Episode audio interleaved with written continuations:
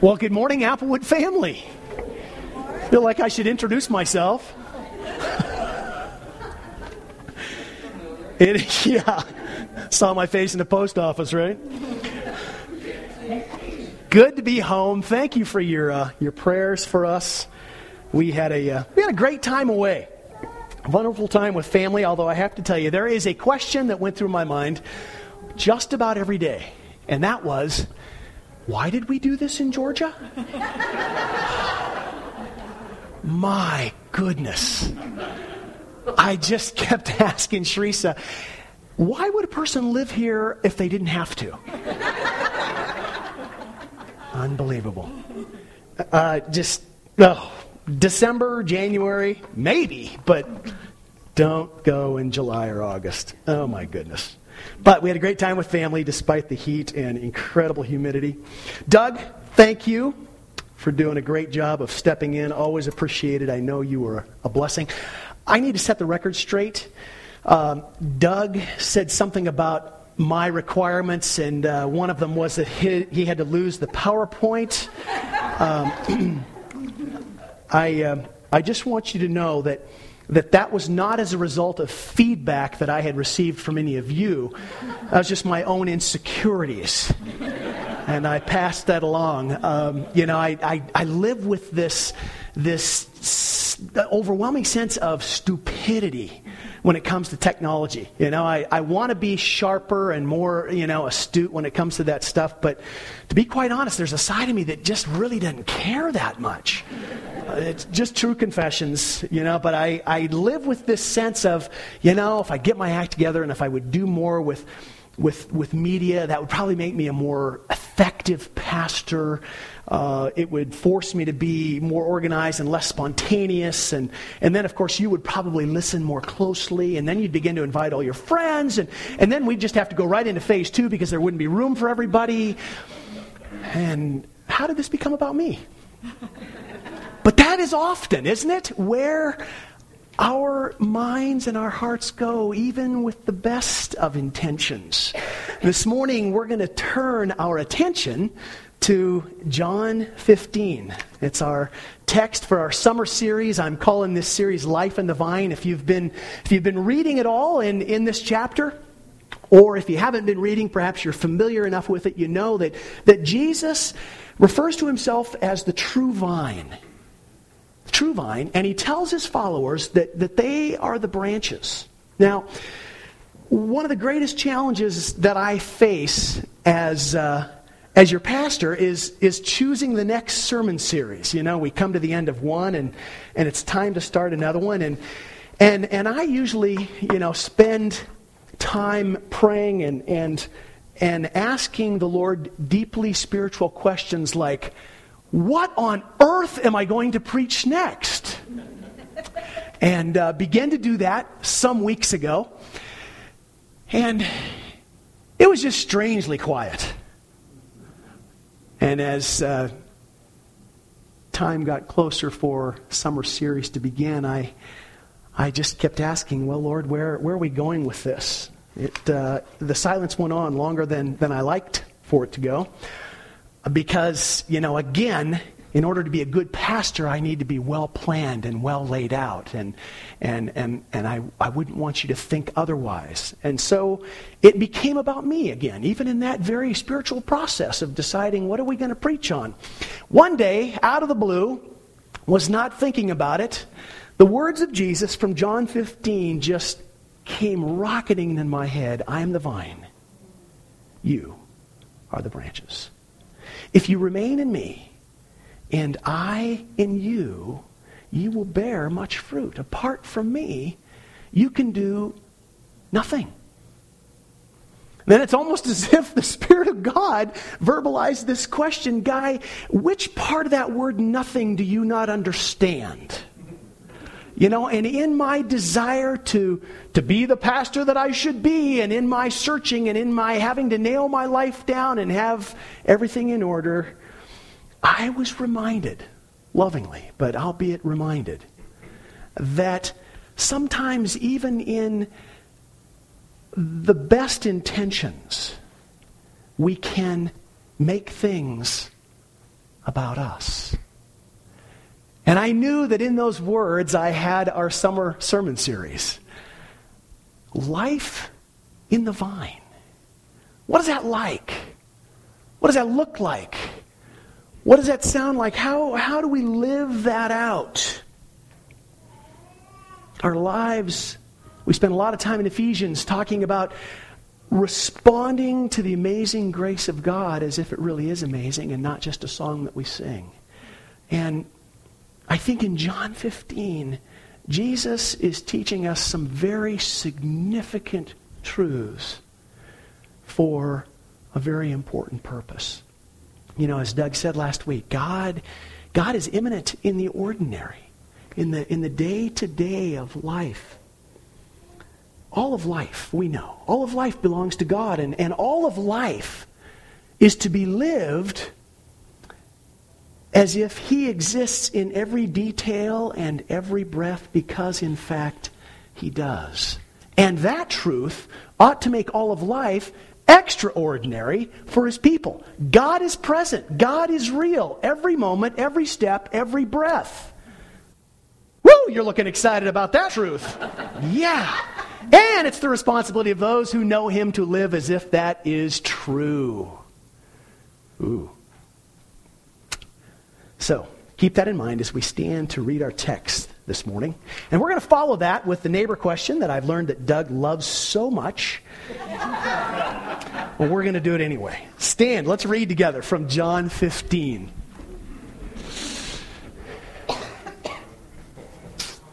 All right, here we go. I am the true vine, and my Father is the gardener. He cuts off every branch in me that bears no fruit, while every branch that does bear fruit, he prunes, so that it will be even more fruitful. You are already clean because of the word I have spoken to you. Remain in me, as I also remain in you. No branch can bear fruit by itself, it must remain in the vine. Neither can you bear fruit unless you remain in me. I am the vine, you are the branches. If you remain in me and I in you, you will bear much fruit. Apart from me, you can do nothing. If you do not remain in me, you're like a branch that is thrown away and withers. Such branches are picked up, thrown into the fire, and burned. If you remain in me and my words remain in you, ask whatever you wish, and it will be done for you. This is to my Father's glory, that you bear much fruit, showing yourselves to be my disciples. As the Father has loved me, so have I loved you. Now remain in my love. If you keep my commands, you will remain in my love just as I have kept my Father's commands and remain in his love. I have told you this so that my joy may be in you and that your joy may be complete. My command is this love each other as I have loved you. Greater love has no one than this to lay down one's life for one's friends. You are my friends if you do what I command. I no longer call you servants, because a servant does not know his master's business. Instead, I have called you friends. For everything that I learned from my Father, I have made known to you. You did not choose me, but I chose you and appointed you so that you might go and bear fruit, fruit that will last, and so that whatever you ask in my name, the Father will give you. This is my command love each other. My brothers and my sisters, the words of our Lord Jesus, the Word of God. Amen. Go ahead and be seated. Okay. Here's what I would like for you to do turn to someone nearby and Think about those words. Talk about those words that we just read, those words that convicted me. I am the vine, you are the branches. If you remain in me, and I in you, you will bear much fruit, because apart from me, you can do nothing. I want you to discuss that with a neighbor, and in particular, I want you to wrestle with that word, nothing. What is it that Jesus is trying to get across to his followers? And why is that important? Okay? Apart from me, you can do nothing. What is Jesus getting at when he says nothing? What's he want his disciples to understand? Why is that important? Go ahead, see what your neighbor thinks.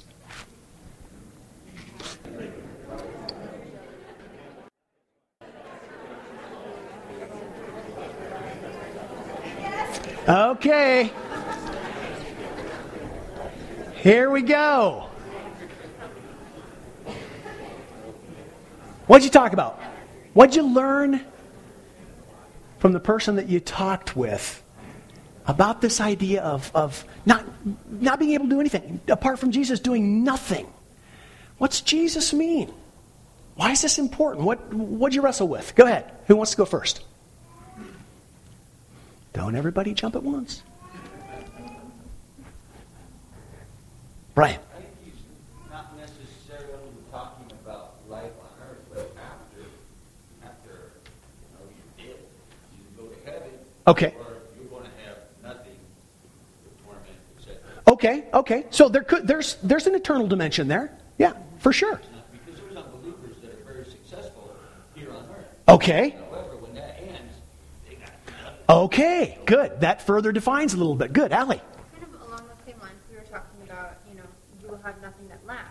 Mm. But even as believers, if we try to build apart from Christ, um, Kirsten was saying it's like the, in, from 1 Corinthians 13, you know, to do this and this and this, but have not love. And so, mhm. and also, I forget where it is, but when it talks about, you know, um, that you build, but it's going to be tested with fire. Yeah. And so it'll be burned up, and you'll escape. You know, Yeah. So even as Christians, we can build without Christ, but Mm-hmm. it won't last. And some have said, and you arrive in heaven smelling a little smoky. Exactly. Yeah.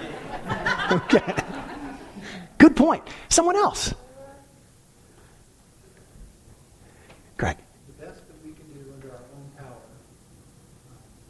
may have some temporal value, hmm but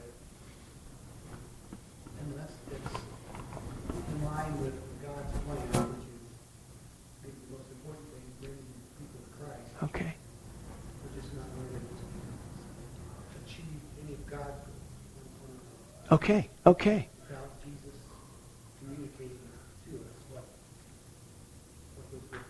Okay. Very good. Very good. Anyone else? Eileen.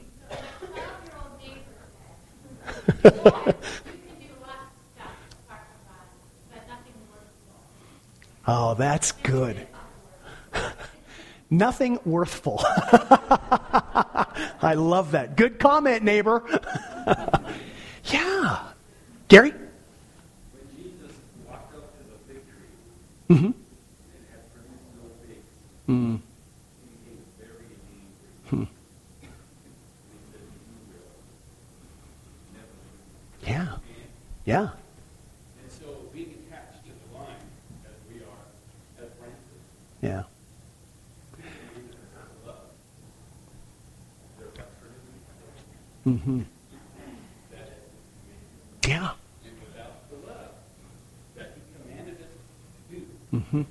we can't really Exactly. Good observation because that love drives us, or it will, by the presence of the Spirit in our lives, it will drive us to do the things that we do for the right reasons, for, for the right glory. And to be quite honest, that's never our glory. The right glory is never our glory. The right glory is always, always God's glory. Always doing and living in such a way that our passion is that God be glorified. We are, as I've often said, we're glory thieves. And we don't even set out to be glory thieves. But, but we can do it, sometimes in the most subtle of ways. There, there are lots of, of good things that happen in the world oftentimes done by God's people who have the best of intentions, but when push comes to shove and you're really honest about why did this happen, was God's glory the goal? Was the, was, was the, was the proclamation of, of the gospel the goal? Was, was seeing people become followers of Jesus? Was, was there an ultimate goal in that? There are lots of good things that can be done that aren't necessarily the fruit that Jesus is talking about here. Give you a great example. You ready? Have you noticed the big holes around our building? Yeah. Okay. So ask yourself, why am I excited about those holes in the ground? AWCC swimming pool, finally. of course not. Is it wrong to be excited about those holes in the ground? No. And I'm not asking you to stand up and say why you're excited about those holes, but there's an example. There, there are subtle nuances that work their way into our thinking. I'm excited about the fact that, that we're building. Why am I excited about the fact that we're building? What will be the result? in my mind of that building? Who will receive attention as a result of that building? Don't hear me say I'm not excited. I am. But I find myself coming back again and again and again to what, what, are, my, my reasons for excitement? What's, what's energizing me in this? What's motivating my heart? You know, do, do we want folks to drive by and see a beautiful building? Well, that's nice.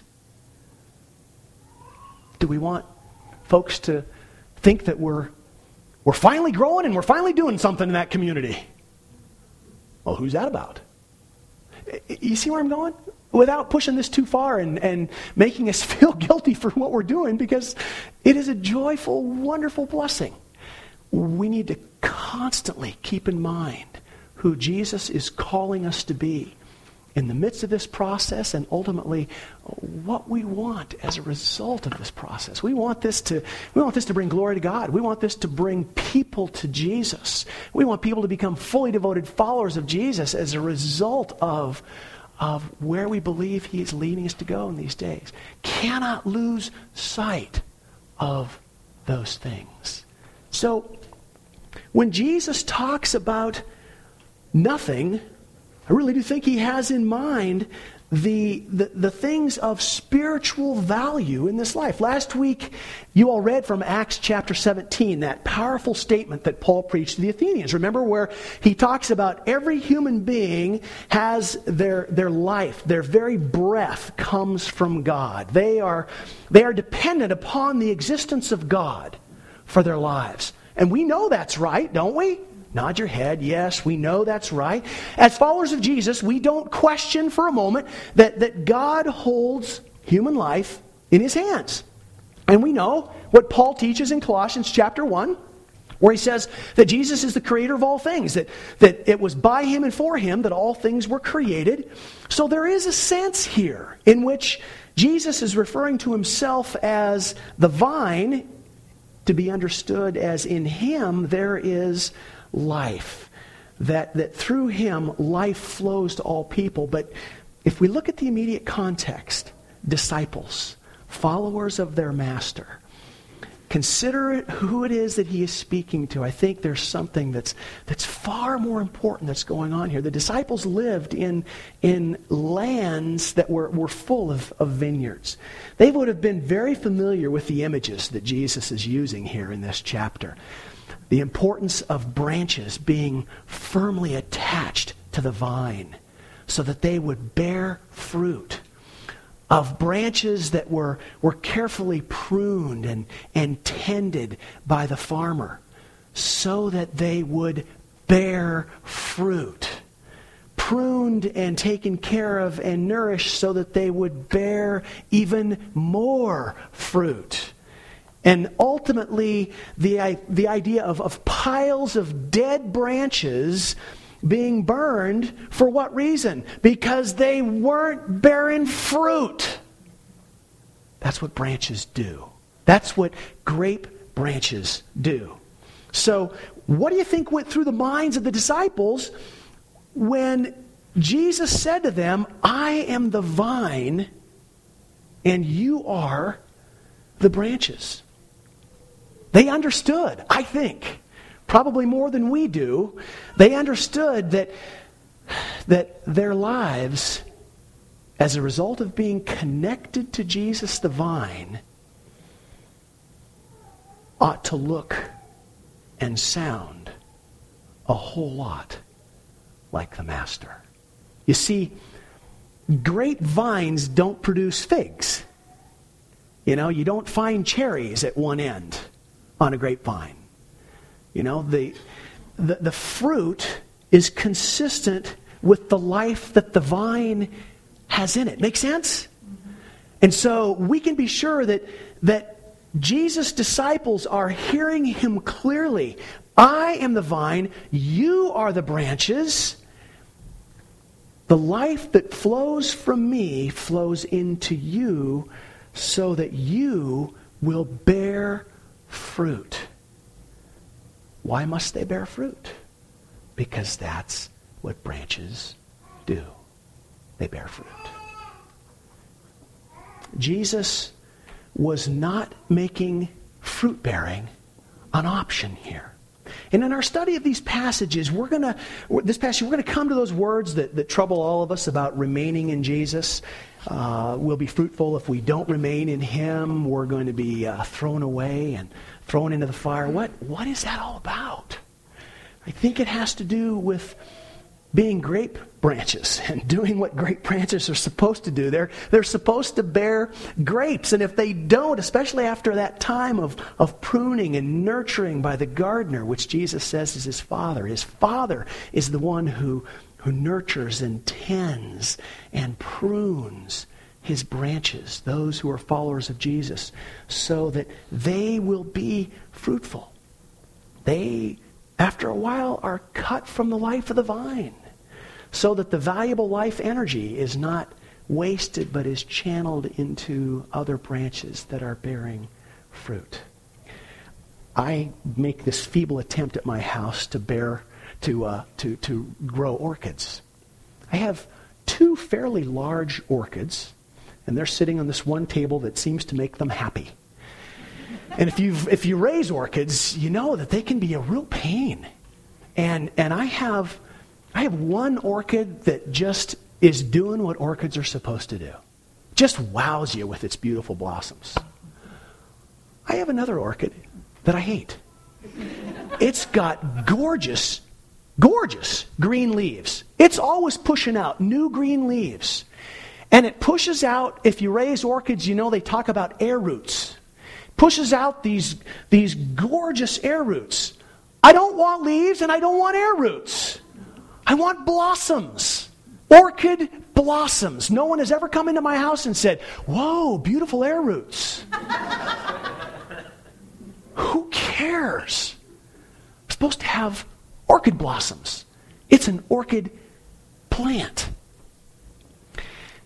These are basic truths, but I want to share two this morning that I hope you'll take with you and as you continue to read through and prayerfully consider this text for the next few weeks that we spend in it. I hope that these two truths won't quickly escape any of us. I think they're foundational to our study of this text, to, to deeper understanding of what Jesus is getting at. Truth number one is this don't laugh.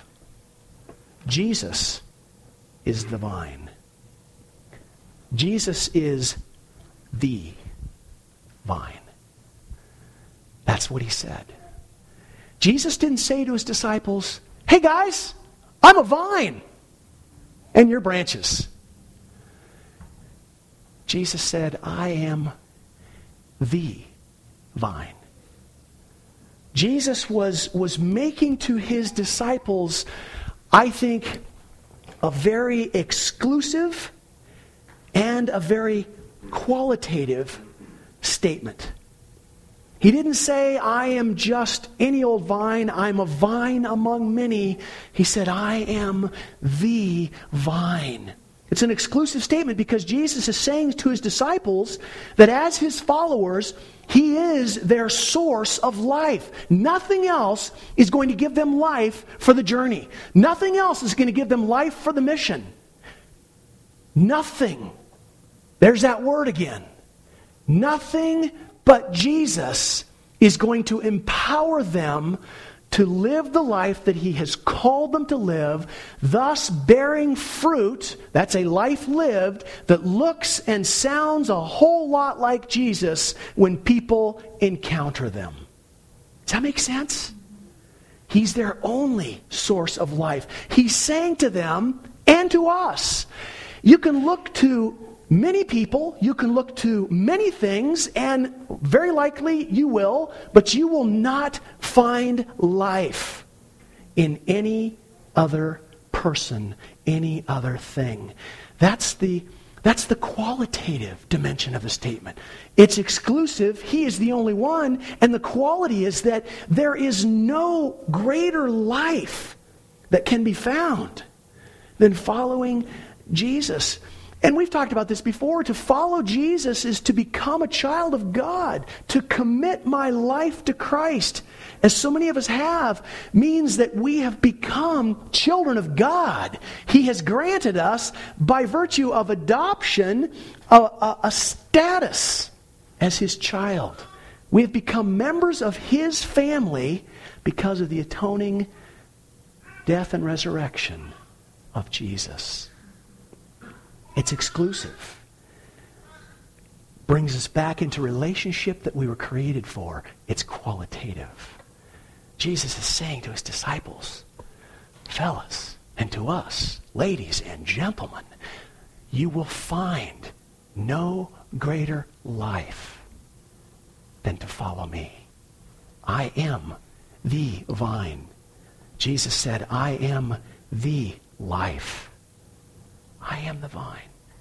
One of the things that's, that's terribly challenging, I think, for us about being followers of Jesus in, in our culture, which worships political correctness, is that exclusivism, particularly in, in the realm of faith issues, exclusivism gets you assigned to some very uncomfortable and hurtful categories. We'll talk more about this as we journey on into the text.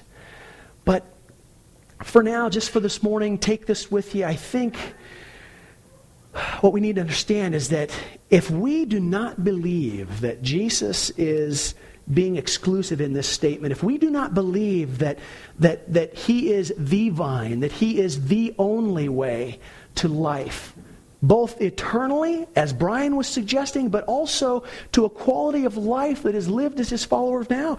If we don't believe that, then what's going to happen is we're not going to believe that his commands are essential for life. How many times did we read in this text together the importance of obeying his commands? And if we're not willing to say that Jesus is the vine, then what we'll do is we'll communicate subtly, or maybe even sometimes not so subtly, that life can be found in other places rather than his commands for how we ought to live as his followers. They, in fact, are optional. And that leads us to truth number two. First, Jesus is the vine. Truth number two, if we're followers of Jesus, you got to notice the language again. Then we are his branches. It's indicative. It's, it's happened. It's a done deal. I am the vine, Jesus said, and you are the branches. Not you'll become branches someday. If you work hard at it, perhaps you'll wake up and find yourself a branch. No, it's a statement of reality. You are the branches. Now, we'll learn as we go on through this text that not all branches are in the same place, not all branches bear the same amount of fruit. They all, by the way, bear the same kind of fruit because it is a grapevine, but they don't bear the same amount of fruit. And so the Father, the gardener, nurtures and prunes and trims and brings the full potential out of that branch. We are his branches. It's, uh, it's indicative language. It's in the same category with Jesus' statements in Matthew 5. You are the salt of the earth. You are the light of the world. As followers of Jesus, there is a, there's a life that will flow from us. That is what the fruit is that Jesus is talking about. And I would suggest to you this morning that, that far too often in the history of the church, we've gotten hung up on, on lists of do's and don'ts. We want to identify people by the fruit of their do's or the fruit of their don'ts. And I'm not suggesting that, that grace is an excuse for us to live any way we want. There are exhortations in Scripture that we ought to give attention to. But I think what Jesus is driving at is if you're deeply rooted in the vine, then your heart wants what the vine is producing in you. It's a heart issue. I know, you've heard me say that a zillion times. It's always a hard issue. And, and the fact of the matter is, my heart so often thinks that it knows better. Don't get haughty, so does yours. We think that our hearts know better. That's what abiding in Him is all about. And of course, there's more to come on that as well. The Father, Jesus said, expects a certain kind of fruit from we who are his branches. And it, again, is fruit that will look and sound a whole lot like his son. So if the, if the branches are deeply embedded in the vine, does that not seem reasonable to you? If we are healthy and we are, we are deeply embedded into that, that vine, which is our life source, then our lives are going to, to continually look more and more like Jesus, producing the fruit of a holy life as Jesus lived and, and modeled for us. Now, here's just kind of a, a, a, quick ending. I think it's kind of a kind of a return to the beginning is, is how I've looked at it. You remember early on in Jesus' ministry, this is toward the end of his ministry. As we as we get into John chapter 15, it's it's a part of what some call the upper room discourse. You know, he shared the Last Supper with his disciples, he's teaching them, he prays for them, and then they go out and he's arrested in the garden. Sort of the end of his teaching ministry with his disciples. Clear back at the beginning of his teaching ministry, he announced to his disciples, or those who were wanting to follow after him, anyone who wants to be my disciple must do what? You remember? Deny self, take up your cross, follow after me. I think, I think what Jesus is saying, just in a different way, is that when you are deeply embedded in the life of the vine, you have died to that heart inside of you that thinks it knows better, and you are following after the Spirit of God who has become your life source as a branch. Leith Anderson, some of you probably have read some of his things. He's a pastor in uh, Twin Cities area. He's a writer he uh, gives an account of this story that he heard one time from a woman.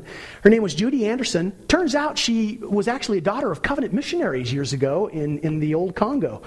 But she's now the wife of uh, the uh, West Africa director of World Relief. Anyway, they were talking, and she told him this story. She said when she was a little girl, there was a celebration that was held for the 100th anniversary of the coming of Christian missionaries to that part of the Congo she said that in typical African fashion, it was an all day event, starting at sunrise and going all the way until sunset. There was food music and speeches and parties. It was a great time of celebration. Near the end of the day, when it was almost dark and time for everyone to go home, a very old man asked if he could come and speak to this gathered crowd.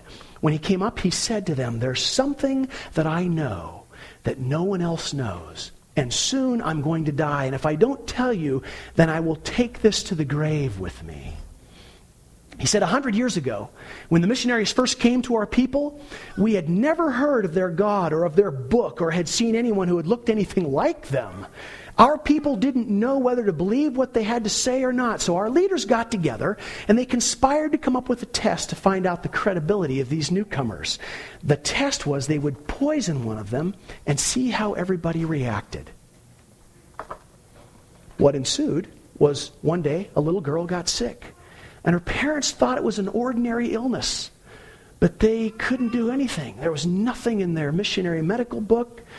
There was nothing that seemed to address this situation. Their daughter, just a child, a preschooler, she got sicker and sicker, and she finally died. Here they thought they had come to establish a community, and they started out by establishing a cemetery. A few weeks later, a husband in another family got sick, and it was a similar sickness. He just got sicker and sicker. Eventually, he died. And then the wife of the third couple and another child, until this old man had explained how finally all of the missionaries had died.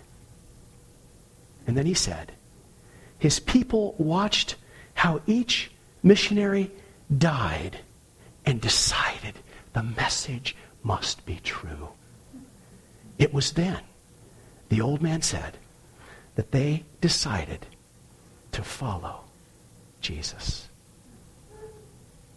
Jesus said, unless you deny yourself, take up your cross, and that's not the jewelry we put on around our neck, it's the thing you die on. Take up your cross and follow Jesus. It is death to self that I think is the primary fruit that is found in the branches that are the followers of Jesus. We work hard to allow the Spirit of God to flow in us and through us so that we die to self again and again and again and again for the sake of those who need to know our Savior who died for them. Praise team, why don't you come on up and, and lead us as we respond.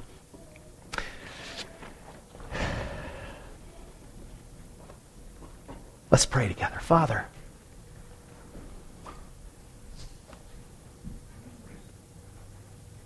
death to self